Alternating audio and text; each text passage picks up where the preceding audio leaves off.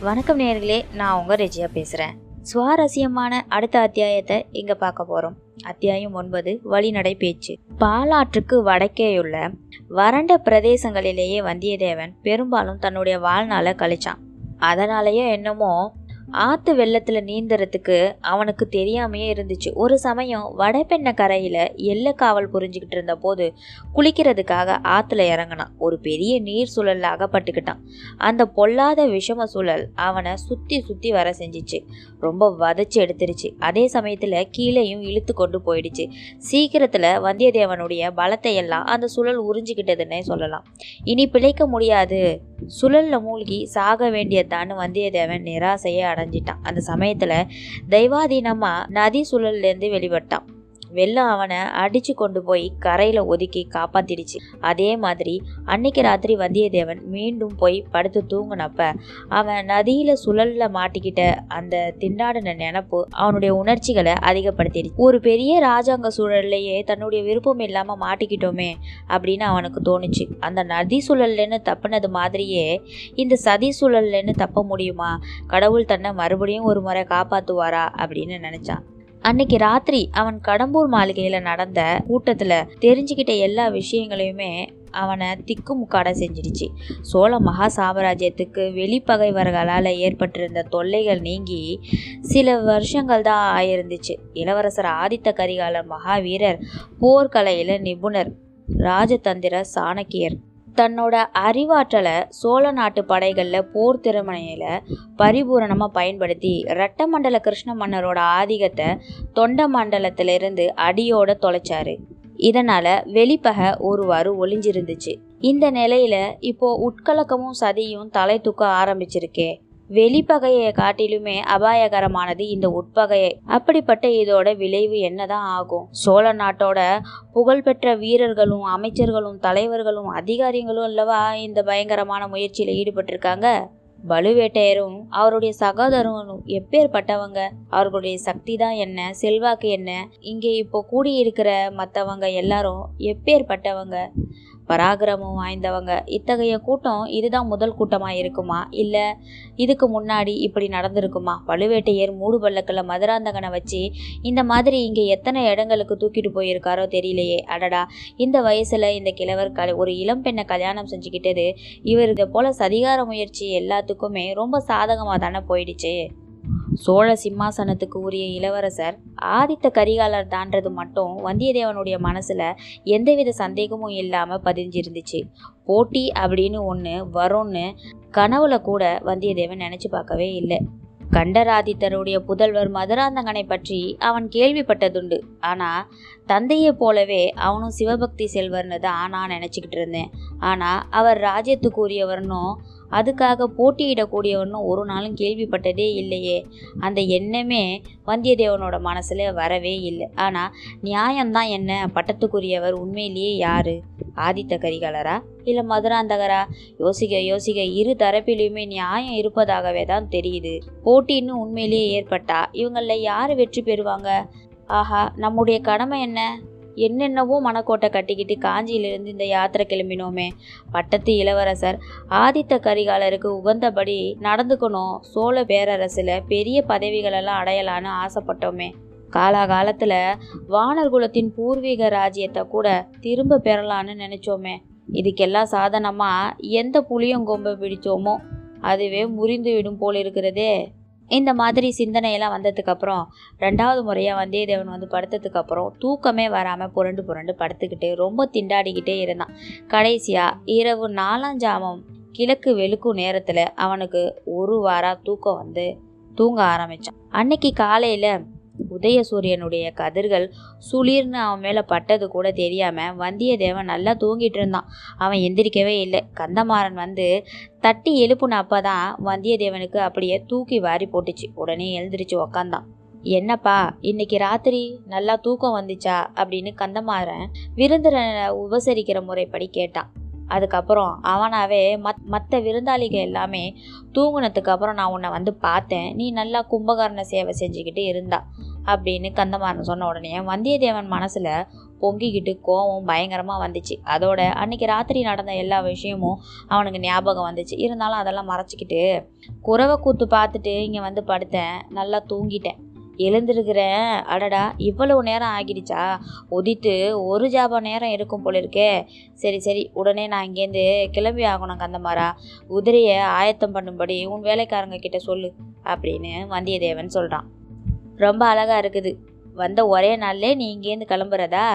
என்ன அவசரம்? பத்து நாளாவது நீ இங்கே தங்கிட்டு தான் போகணும் அப்படின்னு கந்தமாறன் சொல்கிறான் இல்லை அப்பனே இல்லை. தஞ்சாவூரில் என்னோட மாமாவுக்கு உடம்பு நிலை அவ்வளவா சரியில்லை. பொழைக்கிறதே ரொம்ப கஷ்டமா இப்படியெல்லாம் வைத்தியர்கள் சொல்லிட்டாங்க. அதனால் சீக்கிரமாக நான் போய் அவங்கள பார்க்கணும். உடனே நான் இங்கேன்னு புறப்பட்டாகணும் அப்படின்னு வல்லவரையன் ஒரே போடா போட்டான். அப்படின்னா திரும்பி வரும்போதாவது இங்கே சில நாள் கட்டாயமாக தங்குவியா? அப்படின்னு கேட்குறான் அதற்கென்ன? அப்போ பார்த்துக்கலாம். இப்போ நான் புறப்பட்டே ஆகணும். விடை கொடு. அப்படின்னு சொன்ன உடனே அவ்வளவு அவசரப்படாத. காலை உணவு முதல்ல சாப்பிடு. அதுக்கப்புறமா புறப்படலாம். நானும் உன் கூட கொள்ளிட நதிக்கரை வரைக்கும் வரனே அப்படின்னு சொல்கிறான் கந்தமாறன். அது எப்படி முடியும்? இங்கே யார் யாரோ பெரிய பெரிய விருந்தாளிகள்லாம் உன் வீட்டுக்கு வந்திருக்கிறாங்களே. அவங்கள விட்டுட்டு அப்படின்னு சொல்லிக்கிட்டே இருக்கும்போதே உன்னை விட பெரிய விருந்தாளி எனக்கு ஒன்றும் யாரும் இல்லை அப்படின்னு கந்தமாறன் சொல்கிறான் அப்படி சொல்லிட்டு சட்டுன்னு பேச்சோ ஒரு நிமிஷம் அப்படியே நிறுத்திட்டான். வந்தவங்க எல்லாமே பெரிய விருந்தாளிங்க தான். ஆனால் அவங்கள கவனிச்சிக்கிறதுக்கு என் அப்பா இருக்காங்க. இங்கே நிறைய காவல்காரங்கள்லாம் இருக்காங்க. ஆனால் உன் கூட நேற்று ராத்திரி கூட நான் அதிக நேரம் பேசவே இல்லை. வழி நடையிலாவது கொஞ்ச நேரம் உன் கூட ஜாலியாக பேசிக்கிட்டு போகலான்னு என் மனசு தோணுது. அப்போ தான் என் மனசு நிம்மதியாக இருக்கும். அவசியமாக கொள்ளிடங்கரை வரைக்கும் நான் வந்தே தீருவேன் அப்படின்னு சொல்கிறான் எனக்கு ஒன்றும் ஆட்சேபம் இல்லை. உன்னோட இஷ்டம் உன் சௌகரியம்ப்பா அப்படின்னு வந்தியத்தேவன் சொல்லிட்டான். ஒரு ஒரு மணி நேரத்துக்கு அப்புறம் ரெண்டு பேரும் தயாராகி ரெண்டு பேரும் ரெண்டு குதிரையில் ஏறிக்கிட்டு சம்புவரையர் மாளிகையிலேருந்து புறப்பட்டாங்க. குதிரை அப்படியே மெதுவாக போய்கிட்டு இருந்துச்சு. பிரயாணமும் ரொம்ப இன்பமாக தான் இருந்தது. அப்போது மேலே காற்று சாலை புழுதியை வாரி அடிக்கடி அவங்க மேலே இறைச்சிக்கிட்டே இருந்துச்சு. அதை கூட அந்த நண்பர்கள் பொருட்படுத்தவே இல்லை. பழைய ஞாபகங்களை பற்றி பேசி அவ்வளவா மனசை பறி கொடுத்துருந்தாங்க. கொஞ்ச நேரத்துக்கெல்லாம் வந்தியத்தேவன் சொன்னான் கந்தமாரா உன் வீட்டில் ஒரே ஒரு இரவு தான் தங்கினாலும் அது எனக்கு எவ்வளவோ பயனுள்ளதாக இருந்துச்சு. ஆனாலும் ஒரே ஒரு ஏமாற்றம் மட்டும்தான் இருக்குது எனக்கு. உன் சகோதரியை பற்றி வடபெண்ண நதிக்கரையில் என்னவெல்லாமோ வர்ணனை செஞ்சியே நீ. ஆமாம் ஆனால் அவளை மட்டும் நல்லா கூட பார்க்கவே முடியலையே. உன்னை அம்மாவுக்கு பின்னால் ஒளிஞ்சிக்கிட்டு அவளை எட்டி பார்த்தபோது அவளோட முகம் எட்டில் ஒரு பங்கு தான் தெரிஞ்சிச்சு. நாணமும் மனமும் பெண்களுக்கு இருக்க வேண்டியது தான் ஆனால் அதை விட அதிகமாகவே உன் தங்கக்கிட்ட இருக்குது. அப்படின்னு சொன்னான். அப்போ கந்தமாறனுடைய வாயும் உதடுகளும் ஏதோ சொல்கிறதுக்கு துடிச்சிச்சு. ஆனால் வார்த்தைகள் ஒன்றுமே உருவாகலை இருந்தாலும் பாதகமில்லை நீ தான் நான் திரும்பி வரும்போது சில நாள் உன் கூட உன் வீட்லேயே தங்கி இருக்க சொல்லியிருக்கியே. அப்போது நல்லா பார்த்து பேசிக்கிட்டா போது அதுக்கு என்ன? இருந்தாலும் அதுக்குள்ளே உன்னோட தங்கையோட கூச்சமும் கொஞ்சம் நீங்கி இருக்கும் இல்லையா? கந்தமாரா உன் சகோதரியோட பேர் என்னன்னு சொன்ன? மணிமேகலை. அடடா என்ன இனிமையான பெயர். பெயரைப் போலவே அழகும் குணமும் இருந்து விட்டால் அப்படின்னு சொன்னான். இப்போ கந்தமாறன் குறுக்கிட்டு நண்பா நண்பா உன்னை ஒன்று வேண்டி கேட்டுக்கொள்கிறேன். என்னோட தங்கைய நீ மறந்துடு. அவளை பற்றி நான் சொன்னதையெல்லாம் நீ மறந்துடு. அவள் பேச்சையே எடுக்காத அப்படின்னு சொல்லிட்டான். இது என்ன கந்தமாரா ஒரே தலைகீழாக மாறுதலாக இருக்குதே. நேற்று ராத்திரி கூட உன் வீட்டுக்கு நான் மருமகனாக வரப்போகிறத பற்றி ஜாட மாடையா நீ சொன்னியே. அந்த மாதிரி நான் சொன்னது என்னமோ உண்மைதான். ஆனால் பிறகு வேறு நிலைமை ஏற்பட்டுருச்சு. என்னோட பெற்றோர்கள் எல்லாம் என் சகோதரியை வேறு இடத்துல கல்யாணம் செஞ்சு கொடுக்க முடிவு செஞ்சிட்டாங்க. மணிமேகலையும் அதுக்கு சம்மதிச்சிட்டா. இப்போ வந்தியத்தேவனோட மனசுக்குள்ள மணிமேகலை வாழ்க என்று சொல்லி கொண்டான். மணிமேகலையை யாருக்கு கொடுக்க நிச்சயித்திருப்பார்கள்? என்று யூகிபத்தில் கூட அவனுக்கு கஷ்டம் ஒன்றும் ஏற்படலை. மூடு பல்லக்கிலிருந்து வெளிப்பட்ட இளவரசர் மதுராந்தகருக்கு தான் நிச்சயித்திருப்பாங்கன்னு வந்தியத்தேவன் இப்போ முடிவு பண்ணிக்கிட்டான். மதுராந்தகருடைய கட்சிக்கு பலம் தேடணும் இல்லையா? அதனால இப்படியெல்லாம் உறவுகளை ஏற்படுத்துகிறாங்க போல. வலுவேட்டரையர் பொல்லாத கெட்டிக்காரர் தான் அப்படின்னு நினச்சிக்கிட்டு ஆஹா நேற்று ராத்திரி வந்திருந்த பணக்கார விருந்தாளிகள்லேயே ஒருவரை மாப்பிள்ளையாக்கவே திட்டம் செய்துட்டீங்களாக்கும். கந்தமாரா இதில் எனக்கு ஒன்றும் வியப்பும் இல்லை ஏமாற்றமும் இல்லை. ஒரு மாதிரி நான் எதிர்பார்த்தது தான். என்ன எதிர்பார்த்தியா? அது எப்படி? ஆமாம் பின்ன என்ன? என்னை மாதிரி ஏழு அனாதைக்கெல்லாம் யார் பொண்ணு கொடுப்பாங்க? வீடு கூட இல்லாதவனை எந்த பெண் தான் கல்யாணம் செஞ்சுக்குவா அதுக்கு ஒத்துக்குவா? எப்போவோ என் குலத்தை சேர்ந்த முன்னோர்கள் அரசு செலுத்தினார்கள். ஆனால் அது இப்போலாம் என்னத்துக்கு? நண்பா போத நிறுத்து. என்னை பற்றியும் என் குடும்பத்தை பற்றியும் இவ்வளவு கேவலப்படுத்தாத. நீ சொல்கிறதெல்லாம் ஒன்றும் இதுக்கு காரணம் இல்லை வேறு முக்கியமான காரணம் இருக்குது நண்பா. அதை நீ தெரிஞ்சுக்கிட்டியானா நீயே ஒத்துக்குவா. ஆனால் அதை பற்றி நான் இப்போ வெளிப்படுத்துறதுக்கு தயாராக இல்லை. தக்க சமயம் வரும்போது நீயே தெரிஞ்சுக்குவ அப்படின்னு கந்தமாறன் சொல்கிறான் கந்தமாரா என்ன இது? ஒருவே மர்மமாகவே இருக்குது. பேசுகிற பேச்சு எல்லாமே இன்னைக்கு ரொம்ப மர்மமாக இருக்கே. என்ன அப்படின்னு வந்தியத்தேவன் கேட்குறான் அதற்கு என்னை மன்னிச்சிடு நண்பா. உன்கிட்ட கூட நான் மனம் விட்டு பேச முடியாதபடி அப்படி ஒரு பெரிய காரியம்தான். எது எப்படி ஆனாலும் நம்முடைய சிநேகத்துக்கு மட்டும் எந்தவித பங்கமும் வராதுன்றதை மட்டும் நீ நம்பணும் அப்படின்னு கந்தமாறன் சொன்னான். கூடவே இன்னொன்று சொன்னான். விஷயம் வெளியாக வேண்டிய சமயம் வரும்போது ஓட்டமாக ஓடி வந்து உன்கிட்ட தான் நான் முதல்ல சொல்லுவேன். அது வரைக்கும் என்கிட்ட நம்பிக்கையாக இரு. உன்னை நான் ஒரு நாளும் கைவிட மாட்டேன். என்னை நம்பு அப்படின்னு கந்தமாறன் சொல்லி முடித்தான் இந்த வாக்குறுதிக்காக ரொம்ப நன்றி வந்தனம். ஆனால் என்ன கைவிடும்படியான நிலைமை என்னன்றது தான் எனக்கு ஒன்றும் புரியல. அப்படின்னா இன்னொருவரை நம்பி பிழைக்கிறவனும் இல்லை. கந்தமாரா என்னுடைய உடைவாளையும் கைவேலையும் தான் நான் நம்பி இருக்கிறேன் அந்த உடைவாளையும் வேலையும் உபயோகிக்க வேண்டிய சந்தர்ப்பம் சீக்கிரத்தில் வரலாம் இல்லையா நண்பா? அப்போது நம்ம இருவரும் ஒரே கட்சியில் நின்று தோளோட தோல் சேர்ந்து போரிடுவோம். அதனால் உன்னுடைய நோக்கமும் நிறைவேறும். கைகூடும் அப்படின்னு கந்தமாறன் இப்போ சொல்கிறான் அப்படியா சொல்கிற என்ன இது? ஏதாவது யுத்தம் சீக்கிரம் வரும்னு நீ நினைக்கிறியா? இல்லை ஈழ நாட்டுக்கு யுத்தத்துக்கு போகிற உத்தேசம் ஏதாச்சும் உனக்கு வந்துடுச்சா என்ன ஈழத்துக்கா? ஈழத்தில் நடக்கிற அழகான யுத்தத்தை பற்றி கேட்டால் நீ ஆச்சரியப்பட்டு போயிடுவ. ஈழத்தில் நடக்கிற போரில் கலந்துட்டுருக்க போராளிகளுக்கு நம்ம நாட்டிலன்னு அரிசியும் உணவும் ஏகப்பட்ட பொருட்களும் ஏகபோகமாக போகணுமா? வெக்க கேடு. நான் சொல்லுவது வேற விஷயம்ப்பா கொஞ்சம் பொறுமையாக இரு. சமயம் வரும்போது சொல்கிறேன் தயவு செஞ்சு இதுக்கு மேலே இப்போ என் வாயை பிடுங்காமல் இறேன் அப்படின்னு கந்தமாறன் சொல்கிறான் சரி சரி. உனக்கு விருப்பம் இல்லைன்னா நீ ஒன்றும் சொல்ல வேணாம். வாயை கூட திறக்க வேணாம்ப்பா. அதோ கொள்ளிடமும் தெரியுது அப்படின்னு வந்தியத்தேவன் சொல்கிறான் உண்மையாகவே கொஞ்சம் தூரத்தில் கொள்ளிட பெரு நதி வெள்ளம் தெரிஞ்சிச்சு. சில நிமிஷ நேரத்திலேயே நண்பர்கள் எல்லாமே நதிக்கரைக்கு வந்துட்டாங்க. ஆடி புது பிரவாகம். அந்த மாநதியில் கரை புரண்டு போச்சு. மறுகரையை ரொம்ப தூரத்தில் இருக்கிற மாதிரி தோணுச்சு. மறுகரையில் இருக்கிற மரங்கள்லாம் சின்ன சின்ன செடிங்க மாதிரி தெரிஞ்சிச்சு. செக்கல் சிவந்த பெரு நீர் வெள்ளம் சுழிகளும் சுழல்களுமா வட்ட வட்ட வடிவில் கோலங்கள் போட்டுக்கிட்டே இருந்துச்சு. கும்மாலம் அடிச்சுக்கிட்டு இருந்துச்சுன்னே சொல்லலாம். கரையை உடைச்சிக்கிட்டு வெளியே வர முயற்சி பண்ணிக்கிட்டு இருந்த அலைகள் போன்னு இறைஞ்சி கத்திக்கிட்டு இருந்த கீழ் கடலை பார்த்து அடிச்சு மோதிக்கு உருண்டு புரண்டு போய்கிட்டு இருந்த வெள்ளம் போல வேகமா போய்கிட்டு இருந்த காட்சியை வந்தியத்தேவன் பார்த்து பிரமிச்சு போயிட்டான். அப்போ அந்த தோணி துறையில ஒரு ஓடம் நின்றுக்கிட்டு இருந்துச்சு. ஓடம் தள்ளுவோர் ரெண்டு பேர் அந்த கரையில கையில நீண்ட கோலோட ரெடியா நின்றுட்டு இருந்தாங்க.